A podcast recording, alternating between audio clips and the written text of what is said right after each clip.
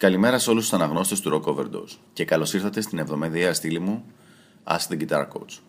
Η σημερινή ερώτηση έρχεται από τον Ανέστη Παπαλουκά και είναι η εξής. Ιωάννη, βλέπω ότι εσύ ασχολείσαι και με τη rock και με τη flamenco κιθάρα. Πιστεύεις ότι χρειάζεται να ξέρει κάποιος κλασική κιθάρα για να μπορέσει να παίξει ηλεκτρική ή τουλάχιστον να ξεκινήσει με την κλασική για να πάει στην ηλεκτρική; Αυτή είναι η ερώτηση λοιπόν του φίλου μας του Ανέστη και είναι μια πολύ συνηθισμένη ερώτηση και παιδιών που ξεκινάνε να παίζουν ηλεκτρική κιθάρα αλλά και πάρα πολύ συχνά από τους γονείς τους. Α ξεκαθαρίσουμε λοιπόν το τοπίο.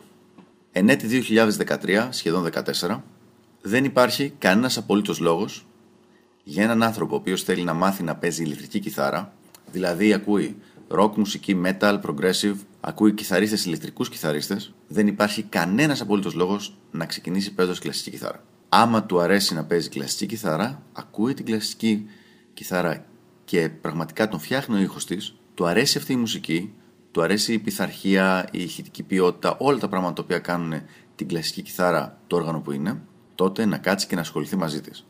Αν όμως αυτό που του αρέσει είναι η ηλεκτρική κιθάρα και ο ήχος της ηλεκτρικής κιθάρας, δεν υπάρχει κανένας λόγος να μάθει πρώτα κλασική για να προχωρήσει μετά στην ηλεκτρική.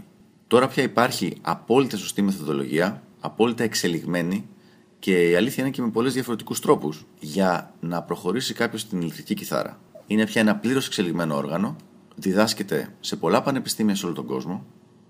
Δεν υπάρχει κανένας απολύτω λόγος να προσπαθήσει να μάθει κάποιος ηλεκτρική πηγαίνοντας διαμέσου της κλασικής.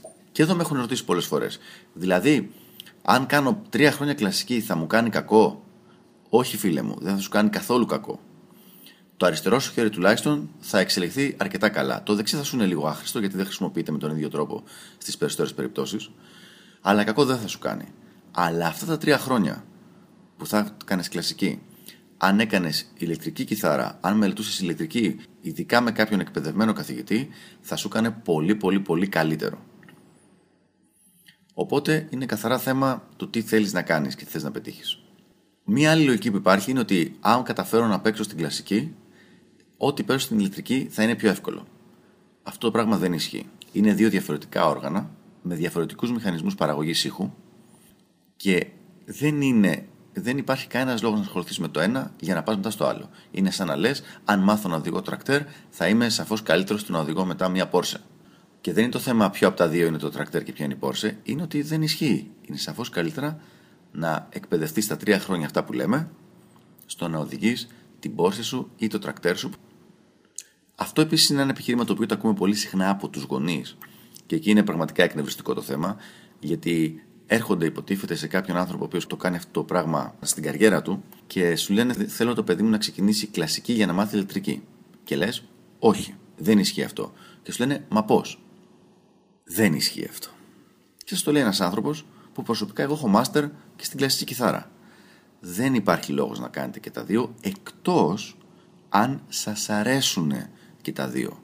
Αν κάποιος του αρέσει και η ηλεκτρική και η κλασική κιθάρα, τότε ναι, να πάρει ένα καθηγητή στο ένα και ένα καθηγητή στο άλλο, γιατί από μόνος του και στα δύο δεν πρόκειται να τα καταφέρει να ξανακαλύπτει τον τροχό από την αρχή και να ασχοληθεί σοβαρά με αυτά τα δύο αντικείμενα. Γίνεται αυτό το πραγματάκι.